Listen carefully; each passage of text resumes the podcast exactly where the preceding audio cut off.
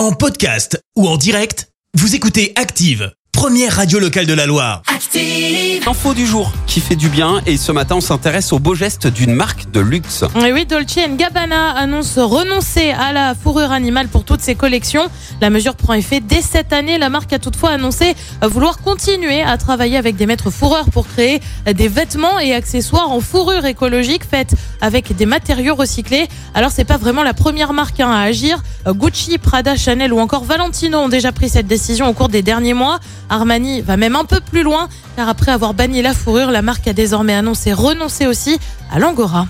Merci. Vous avez écouté Active Radio, la première radio locale de la Loire. Active.